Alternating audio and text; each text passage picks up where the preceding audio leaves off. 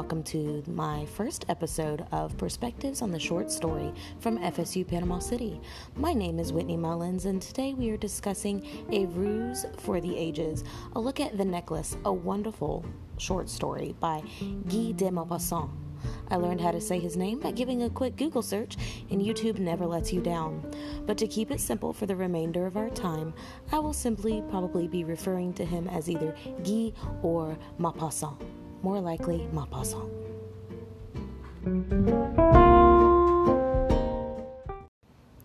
Today's episode is brought to you by laryngitis. I have never had laryngitis before, but when is a better time to give it a shot than right before your podcast is due? I am paying the price for today's sponsor as opposed to getting paid. But alas, c'est la vie. Thought that was appropriate considering Guy is a French writer, or I'm sorry, Guy is a French writer. So, if at any point during today's episode my voice cracks or breaks or you hear a little muffled cough, just stick it out with me and we are about to jump right into it. One of the absolutely most daunting things that I think any writer faces is the opening line. Opening lines are the things that hook you into the story, that make you invested to continue, and the necklace does not let you down. From the very opening line to the last line, the necklace is a quick paced allegory on contentment and aspiration. Mathilde Loisel takes the reader on a journey filled with longing, fleeting bliss, despair, and resigned contentment, all leading up to a gut punching reveal that leaves your mouth agape. At least if you were me, it did. The beauty of this story is how it unfolds. It's carefully crafted within its tightly written eight pages. And the opening, like I said, is just perfect. It says, She was one of those pretty, charming young ladies Born as if through an error of destiny into a family of clerks, she had no dowry, no hopes, no means of becoming known, appreciated, loved, and married by a man either rich or distinguished. And she allowed herself to marry a petty clerk in the office of the Board of Education. This opening paragraph, the first line alone, but the opening paragraph just immediately tells you everything you need to know about the main character. With this opening image, the reader is set up to know everything we need to know about her. From this one sentence, it's gathered she's unhappy with her station in life and she believes she was meant for something more. And this foreshadows why later Madame midpoint scene is perceived as such a victorious moment.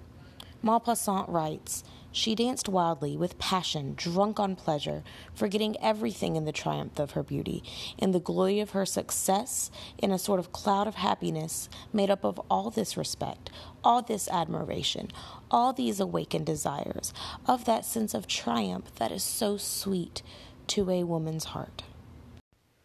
It is at this point that we see that Madame Loisel's dreams come true, and for one night she is the center of attention, the belle of the ball, if you will.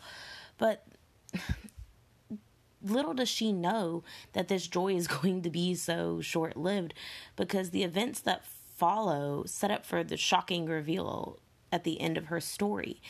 And just to reiterate what I said earlier, this is why this story is just so well crafted and why the beat sheet that we are using proves that this is how you set up a successful story.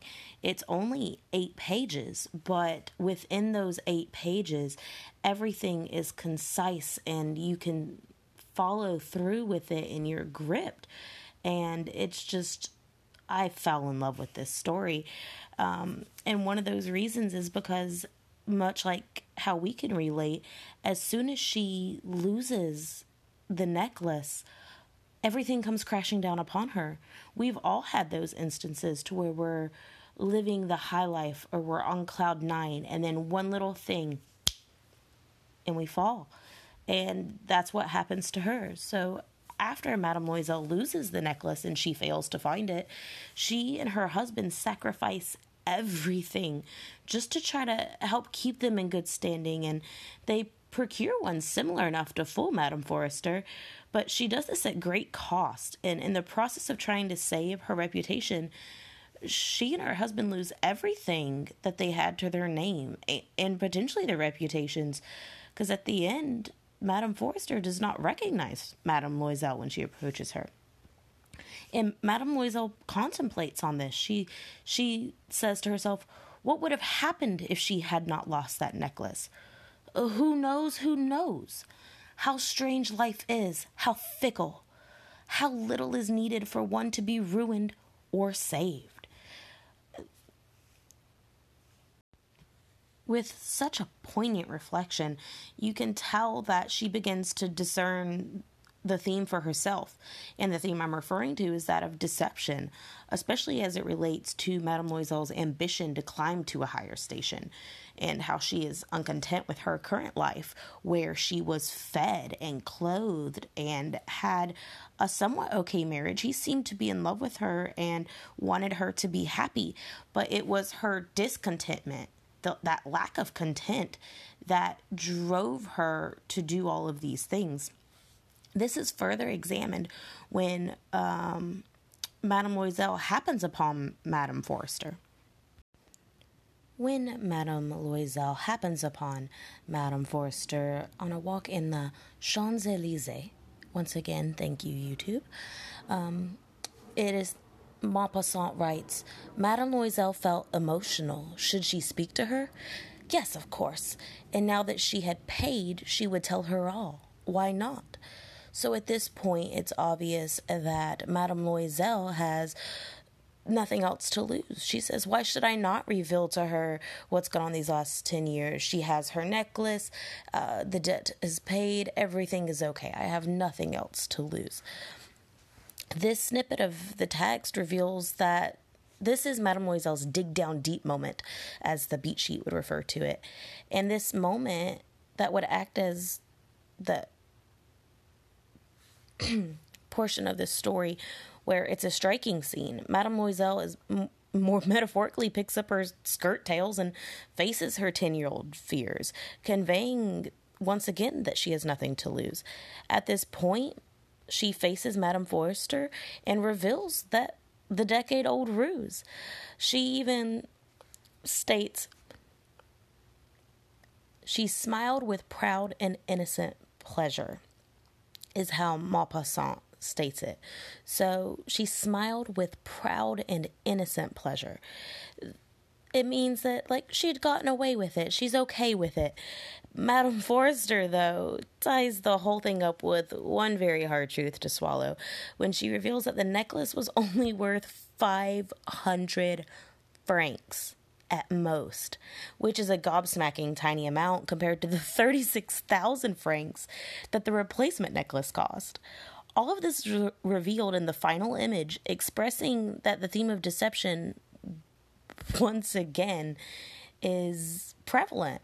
Madame Loisel wasted 10 whole years, lost her beauty. Uh, her marriage is fraught just for one night of perceived opulence. Once again, deception. It was one night, it wasn't who she truly was. If only she had contented herself sooner, she would have never had to subject her nor her husband to such strenuous living. In the end, Madame Loisel is the same as Madame Forrester's necklace. She's impersonating as something she is not. However, it is important to note that it is our as humans. It is our discernment of what is beautiful and rare that truly defines what has value. Each of the elements from the beat sheet highlight how incredibly well written this piece is and why it's still relevant today. This story is successful because it follows the tenets of good storytelling, which is especially significant with it being shorter than most. Whilst it may be brief, each element of the beat sheet can be seen within the story, which is what makes it captivating throughout.